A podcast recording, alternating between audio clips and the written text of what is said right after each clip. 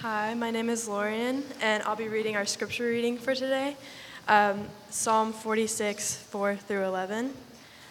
There is a river whose streams make glad the city of God, the holy habitation of the Most High. God is in the midst of her, she shall not be moved. God will help her when morning dawns. The nations rage, the kingdoms totter. He utters his voice, the earth melts. The Lord of hosts is with us. The God of Jacob is our fortress. Selah. Come, behold the works of the Lord, how he has brought desolations on the earth. He makes wars cease to the end of the earth. He breaks the bow and shatters the spear. He burns the chariots with fire. Be still and know that I am God. I will be exalted among the nations, I will be exalted in the earth. The Lord of hosts is with us, the God of Jacob is our fortress. Selah. This is the word of the Lord.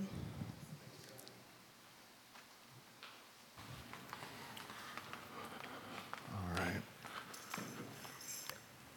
All right, with the, the summer is uh, a lot of us uh, find some sort of body of water.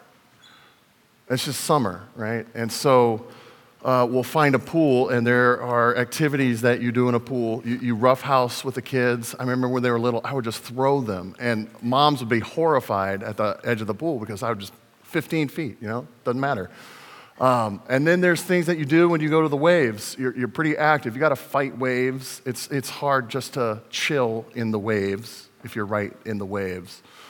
Uh, that's what you do with those bodies of water. But uh, there's another body of water that when we go to it, it's, it's a little different. So uh, we have gone to Big Bear and um, we've stayed at uh, Albert and Della's place, and they've got a jacuzzi in the back, and they have tall pines. And what you do is with this body of water is um, you could throw kids, uh, but, but generally you do not throw kids in the jacuzzi. Uh, but what you do is, especially at night, is you sit and you soak and you get all raisiny. But there's not much to do in a jacuzzi except to soak and look up. Like there's just not a lot of water activities for a jacuzzi except just sitting and soaking. And so, when, if we were to look at God's word like it's a body of water, there are appropriate times where you play in the waves and you're really busy and it's poolside, and there's so much good things you can do to learn from it and tear it apart and, and, and do a lot of it. But, but there's something about soaking in God's word over a small section that, that gives you something that you can't get at the pool and you can't get in the waves. You can only get it if you soak. And so Psalm 46 has been like that for me this summer. I have certainly read other portions of Scripture this summer. But what I haven't done, and what I have done with Psalm 46, is I've been going through it with Carl Rogers. Sorry, Carl, to out you like that, man. Really sorry. I'll, I'll ask you before next time. Should I keep on making a big deal about it? No, I shouldn't. All right. Um, uh, but what I have done is it's been in here, and I've been staring at it every single day this summer. And there's something that has come from soaking in this jacuzzi of Psalm 46 that can't be done any other way. And so this is what I want to do is I know we had the first part of Psalm 46 and we're going to have a second part of Psalm 46. That's why we didn't read the first three verses. Uh, but this is what I'm going to do is I'm going to give you I'm not going to give you an exhaustive breakdown of everything. But what I am going to give you is two thoughts from Psalm 46 that have come from soaking in the jacuzzi. And so those two thoughts are this. Uh, I want to talk about on being still. That's the first thought I want to talk about. And there's a second thought I want to talk about, and it is the strangeness about how we have a God who is a God of Jacob's. So I'm going to talk about being on being still, and I'm going to talk about this strangeness, how God is the God of Jacob's. And then I want to just point us and lead us to a few things about Jesus from those two thoughts. So, so on being still. In verse 10, you heard it near the end there. And this might be a familiar to some of you, even if, even if you didn't know which psalm it came from, it, it comes from Be still and know that I'm God. And then the, the two things that are absolutely connected to it I will be exalted among the nations, I will be exalted in the earth. So be still and know that I'm God. If I told you, how about this? If I told you to rest, no, no, if I, all right, let's say I, I make an empty room. And in that empty room, I put a very plush, comfortable chair, and I put a couch that is completely layable. Like it has a duvet, comfortable duvet, and it's fluffy, and the pillow just is your comfort level of pillow.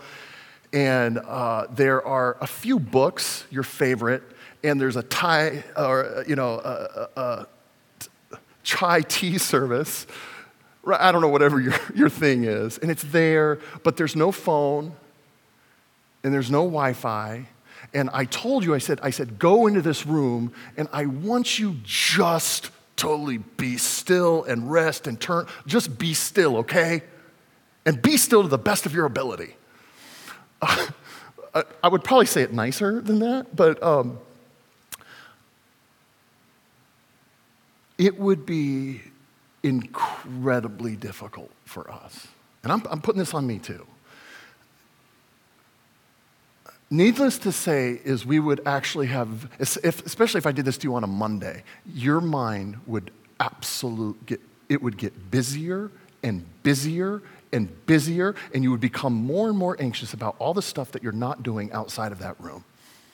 But I've clearly told you, just stop and be still. So there is something about this, and I want you to re- recognize something is there is something about this text that cannot, cannot, cannot mean external cessation. It cannot mean go and be still the right way and you do it right and come on. It can't be that. Because you and I both know is our minds and hearts and hands are busy, busy, busy, busy, busy, busy. So, this is what I want you to do. This, this is the amazing thing. This is juxtaposed to in Psalm 46 is the psalmist actually highlights something incredibly strange next to this be still thing.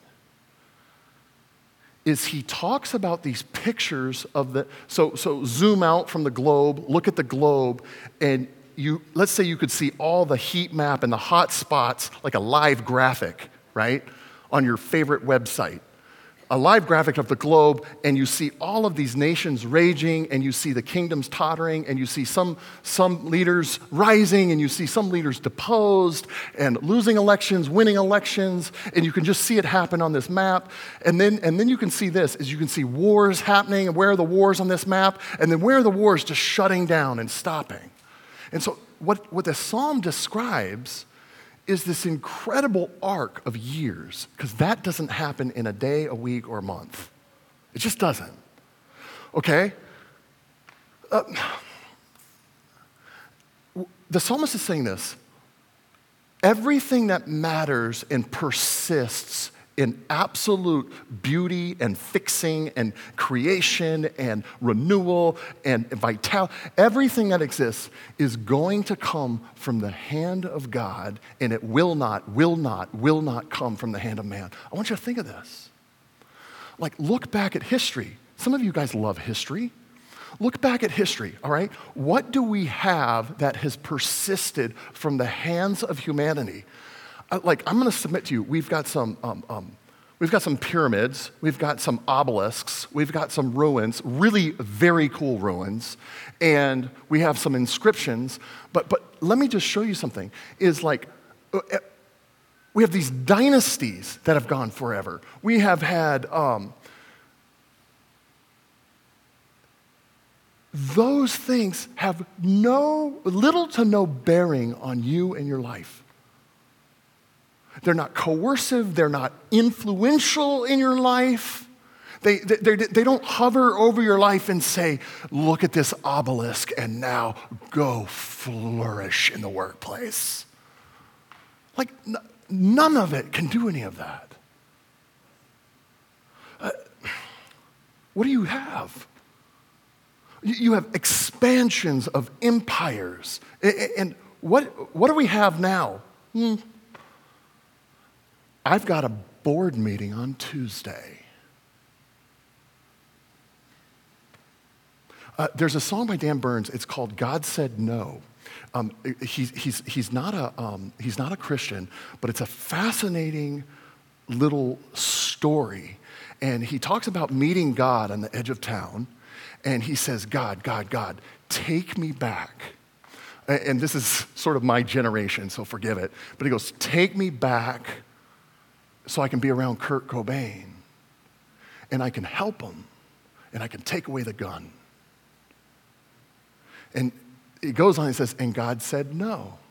You would consume yourself with deals and lawyers and getting ahead. You wouldn't do that. No, no, no. And he goes, Take me back. Take me back to Berlin, where I, I, would, I, would get a, I would get a gun and I would shoot Hitler in the head and I would stop. Like, and he said, No, you would get caught up in theories and discussions. You would be a cow. Uh, And God said, No, I won't do that. And then he says this. He comes to the end of it and he says, It's this kind of incredible philosophical idea that he lands on. And he says this is God says no because time is the perfect weapon. He says, and then, and, and then the man realizes, and again, he's not a Christian, he goes, The present is all I have and I really can't do all that much. It- it- It's a good picture of what Psalm 46 is saying is like, look, the arc of, arc of ages, and yeah, everything you're doing, 200 years, will someone know about it? Maybe, probably not. Um. This is what the psalmist, he is not asking you to stop your work. So let's brush that apart, away. He is saying, you need to stop the work that's done in your name and your power and your plans. Like, stop the work that you think will last because you thought out all the angles and it's such a sweet idea. He's saying, stop that. Because everything done, that isn't done in his name won't last. That's what he's saying. Um, it's this be still. It sounds like a command. Go in a room and be quiet and stop all your work. It sounds like that. But what, it's, what, what we see is like, will you come to a place where you absolutely despair of your strategies to fix and build and create the world? Stop it. There will be some day, and I, I pray this for you all, there will be some day and some hour that you will know, and it will hit you. And you will think, I cannot do the things to bring my Eden about. And you finally know there is really nothing to do that I can do in my name, in my power, in my will, in exertion that will really last. Now, I know something about our community, and you know something about our community as well. I actually think we do a decent job of giving ourselves moral black eyes. I, I, I think we're actually pretty okay there. We are good at self flagellation. We are good at criticizing ourselves before someone else criticizes us. We're, we're kind of decent at that. That's a, that's a, I don't know if that's a skill, but we're, we're good. And we are good at pointing out missteps and errors and mistakes and flat out naughty things that we've done and saying, oh, I hate that. Forgive, forgive, forgive. We're pretty decent there. I don't know if you think you're decent. I think you're decent. But have you ever, have you ever been brought to a place? And I'm thinking about myself here. That's why you're like, what is his problem? Where your best ideas and your best practices fell flat and they did not affect what you wanted them to affect. In fact,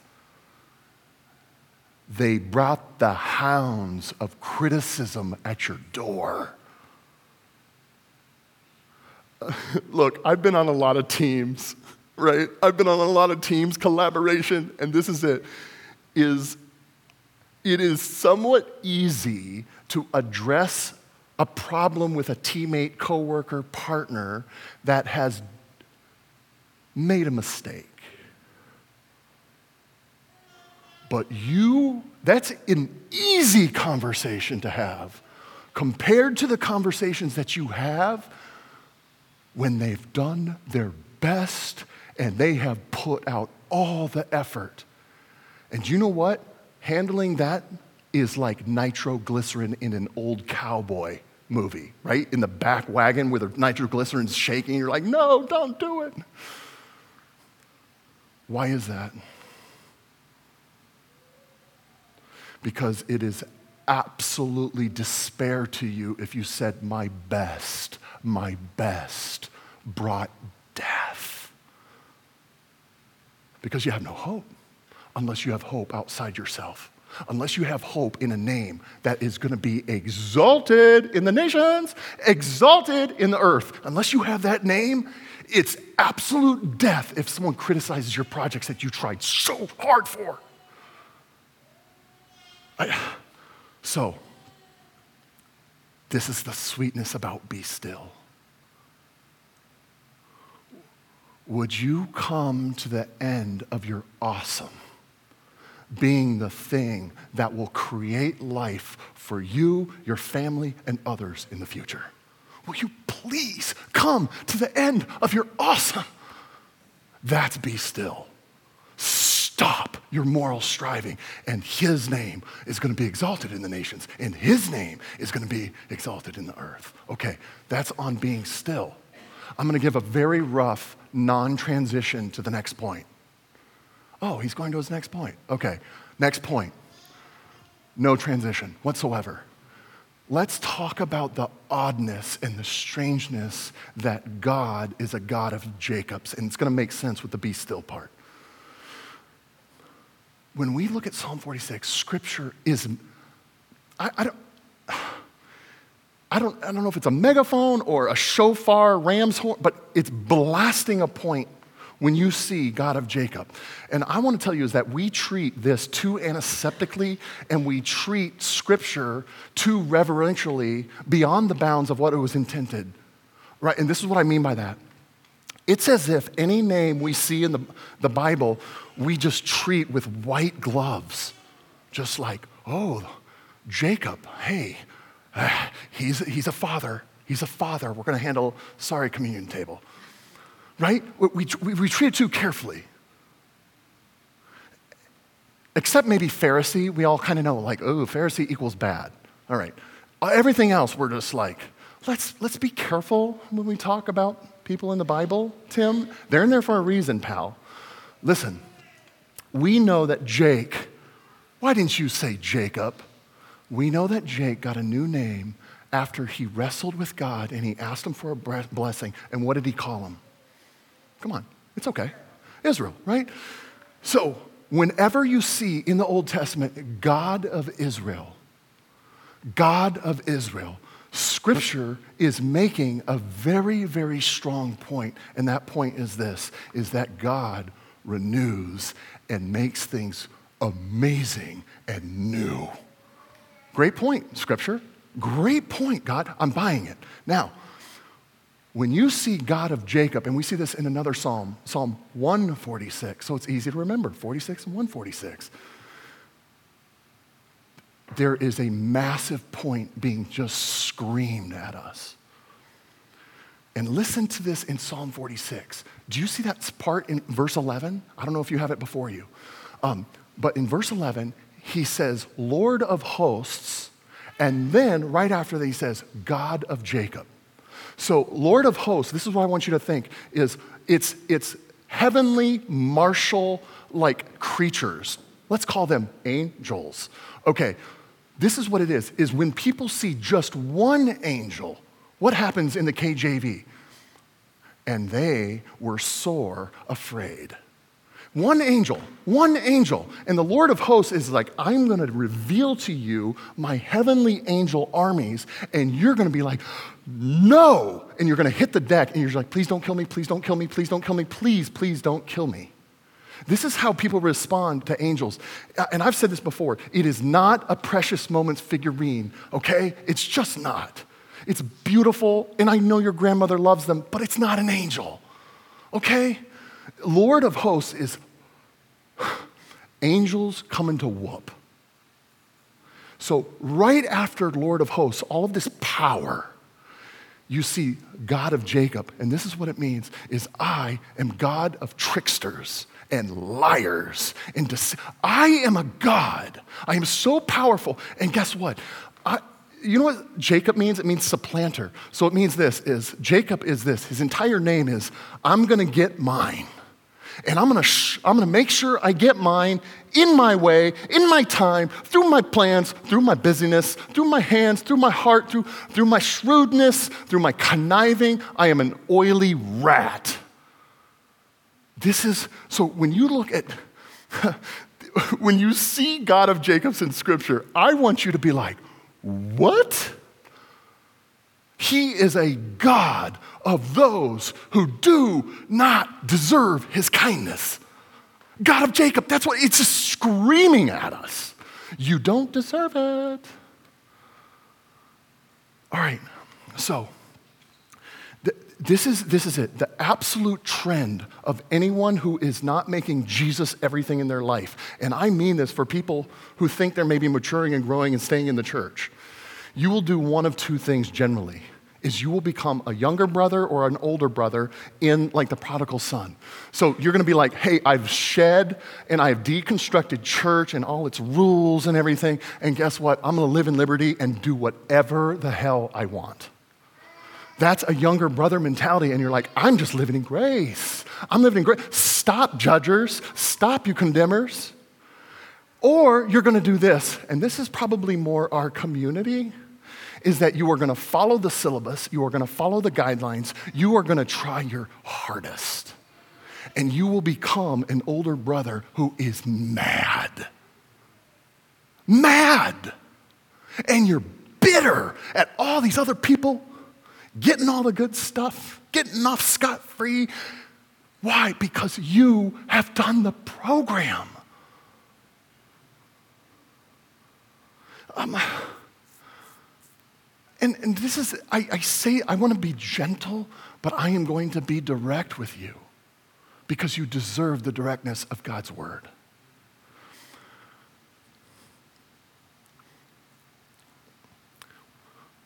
Our conscientiousness and carefulness can lead to thinking that we are just the kind of people that should get a fast pass, a VIP line to the grace of God. A silly illustration. Um, my family flies Southwest because there's six people, right? We ain't flying Delta. and you know Southwest, you can't reserve a seat. You can't. Everybody gets on the same plane, everybody has the same class. Guess what? And yet, they have A boarding and B boarding and C boarding. Let me tell you something silly. I pay 20 bucks to get A boarding. And you know what I do? I love waving at my family and say, hey, I'll see you inside. What kind of father is he? Think of how little and silly that is. Just think how dumb that is. How much more when you're saying, Look, look, I have tried my hardest. Give me a boarding class. I deserve the grace of God. God of Jacob's means this. No, it, It just means this it means that you are a blood brother and a blood sister to Jacob. Have you forgotten that? Have you forgotten that? Why do we forget this? Um, I, I, had a, a couple weeks ago, I had an opportunity to be with a guy over a stretch of two days. You know, you, that's a rare opportunity, right? You're, I'm around you, and then I'm around you again after we wake up, and we talk. And we talk at length of all the things about God and life. And this guy had been out of, had not been in church. In fact, he left the church right after college, and he hasn't been in church 20 plus years. And then the bottom fell out of his life. And he goes back to church and he's talking to me. And he goes, Tim, I, I didn't understand what the church was about. He said, the, the church is, there's not another place like it. It's unbelievable. It's gorgeous. He said, I come to church and I come to a group of small dudes. And he said, I bring nothing because my the bottom of his life has fallen out. And he goes, I weep and they show me the grace of God. I've got nothing, nothing to give, nothing to say except I am broken and I need. And he goes, It's unbelievable. And he goes, How do you feel about the church? Whoa. I'm a little more sour than you are. Ouch. Why? Because I have forgotten that, ah, he's a God of Jacob's, and I've forgotten that I'm a blood brother of Jacob. That's incredible. I, if you want to diagnose your heart, is do you think that maybe I'm the type of person that totally deserves God's grace? And if your heart needs to run hot, again, only for Him and for His church, maybe, maybe, maybe, you have to say, oh, He's a God of Jacob's and he will be exalted in the nations. He will be exalted in the earth. Okay. Whoa. I only had two pages and I went crazy. All right, let me just lead us to Jesus here. Because you're like, whoa, I can't even be still. And now I've got to figure out how, how he's my God of J. Uh, listen, listen, listen. Let me, one point, I'm not going to even do all the points. If you want more points, I got them afterwards, free. Let me, let me give you this when it says in Corinthians, Paul says, he says, Him who knew no sin became sin. Do you know what that means? It means that Jesus Christ became more of a Jacob than Jacob ever was. that means this. Guess what? You can't outcross the cross. You can't become a bigger and cooler Jacob.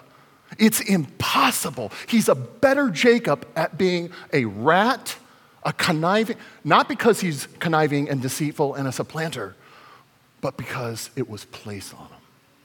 And he was considered to be so. That's huge. All right. So, attached to that, what's the hymn, Oh, the Father's love for us? And there's this line in there, it says, It was my sin that put him there, talking about the cross. That is true, and I actually don't want to minimize that. That is completely true. But so leave this here, but I want you to consider another category. And I want you to consider it was your best that also put him there. Okay? And it will give you such a more of a dependency on Jesus in all things in your life.